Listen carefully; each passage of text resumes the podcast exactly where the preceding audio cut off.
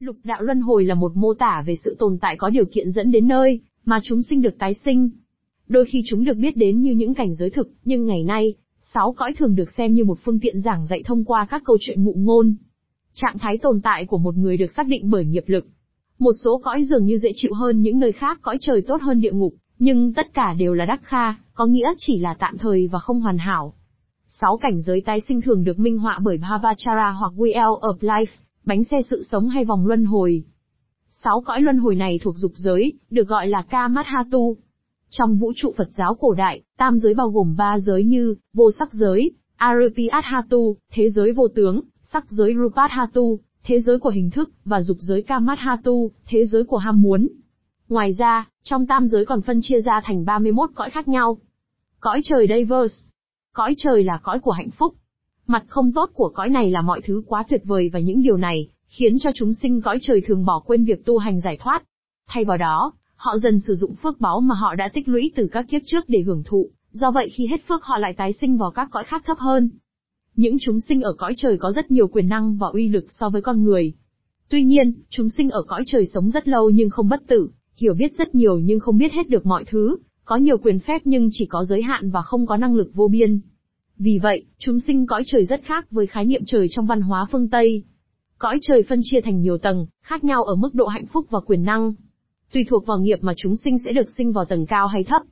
Cõi Atula Asura Atula là những sinh vật mạnh mẽ, đầy tài năng và đôi khi được mô tả như là kẻ thù của cư dân trên cõi trời.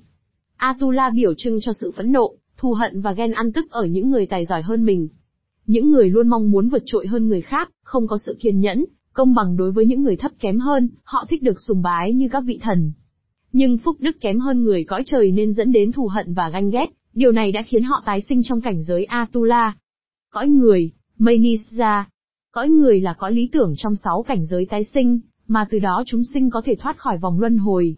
Cảnh giới này được xem là có nhiều điều thuận lợi để tu tập giải thoát, từ việc có ý thức cho đến các thử thách, và lợi lạc trong cuộc sống giúp con người nhận ra đâu là hạnh phúc đích thực, và nỗ lực hết mình để đạt giác ngộ.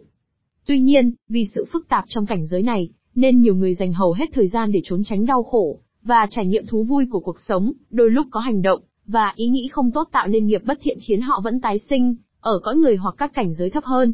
Cõi người tượng trưng cho niềm đam mê, hoài nghi và ham muốn. Giác ngộ đang ở trong tầm tay của loài người, nhưng chỉ một số ít nhận ra và quyết tâm khai mở nó. Cõi súc sinh Tiragioni Cõi súc sinh bao gồm các loài động vật, côn trùng hay vi sinh vật, được đánh dấu bằng sự thiếu hiểu biết, thành kiến và tự mãn. Họ sống theo bản năng, không nhận thức được tốt xấu, thiện ác và cố tránh khỏi sự khó chịu hoặc bất cứ điều gì không quen thuộc.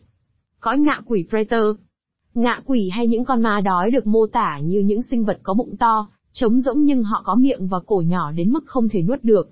Chúng sinh ở cõi ngạ quỷ vô hình với giác quan của con người, nhưng có ý kiến cho rằng con người có thể nhìn thấy họ trong một số trường hợp.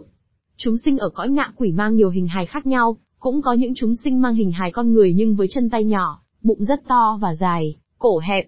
Điều này đặc trưng cho việc họ cực kỳ đói khát, bụng to nhưng rất khó khăn để thỏa mãn cơn đói cổ hẹp. Ngạ quỷ được cho là thường sống ở các bãi rác hoặc hoang mạc của cõi người, và có thể ở các nơi khác tùy vào nghiệp quá khứ của họ. Một số trong số họ có thể ăn một ít, nhưng rất khó tìm đồ ăn thức uống. Số khác có thể tìm được đồ ăn, nhưng rất khó nuốt. Một số khác nữa khi ăn vào thì đồ ăn biến thành lửa khi họ nuốt vào. Cũng có trường hợp đồ ăn và thức uống biến mất ngay trước mắt họ khi họ tìm thấy. Vì vậy, ngạ quỷ luôn luôn đói. Cùng với đói khát, ngạ quỷ cũng phải chịu đựng nóng lạnh thất thường, ngay cả ánh trăng mùa hè cũng thiêu đốt họ, trong khi ánh nắng mặt trời mùa đông vẫn làm họ cóng lạnh. Ngạ quỷ cũng có một số quyền năng và có thể sử dụng, để chống lại lẫn nhau hoặc dọa con người. Tại các chùa thường cúng thí thực vào buổi chiều, chính là bố thí thức ăn cho ngạ quỷ. Cõi địa ngục Nây A Cơ. Địa ngục là cõi hoàn toàn đau khổ, là nơi chúng sinh bị đẩy đọa do tạo các nghiệp xấu, ác của mình đã tạo ra trong quá khứ. Có thể bị đẩy đọa đến mức độ cảm giác như đã chết, nhưng chúng sinh sau đó lại được phục hồi và bị đẩy đọa tiếp. Theo các tài liệu chính thống, thì việc bị đẩy đọa là do quỷ sai hoặc các chúng sinh khác trong địa ngục thực hiện. Mặc dù thời gian ở trong địa ngục không kéo dài vô tận nhưng thời gian đó, thường là rất lâu. Địa ngục theo cách nhìn của Phật giáo rất khác so với các tôn giáo khác.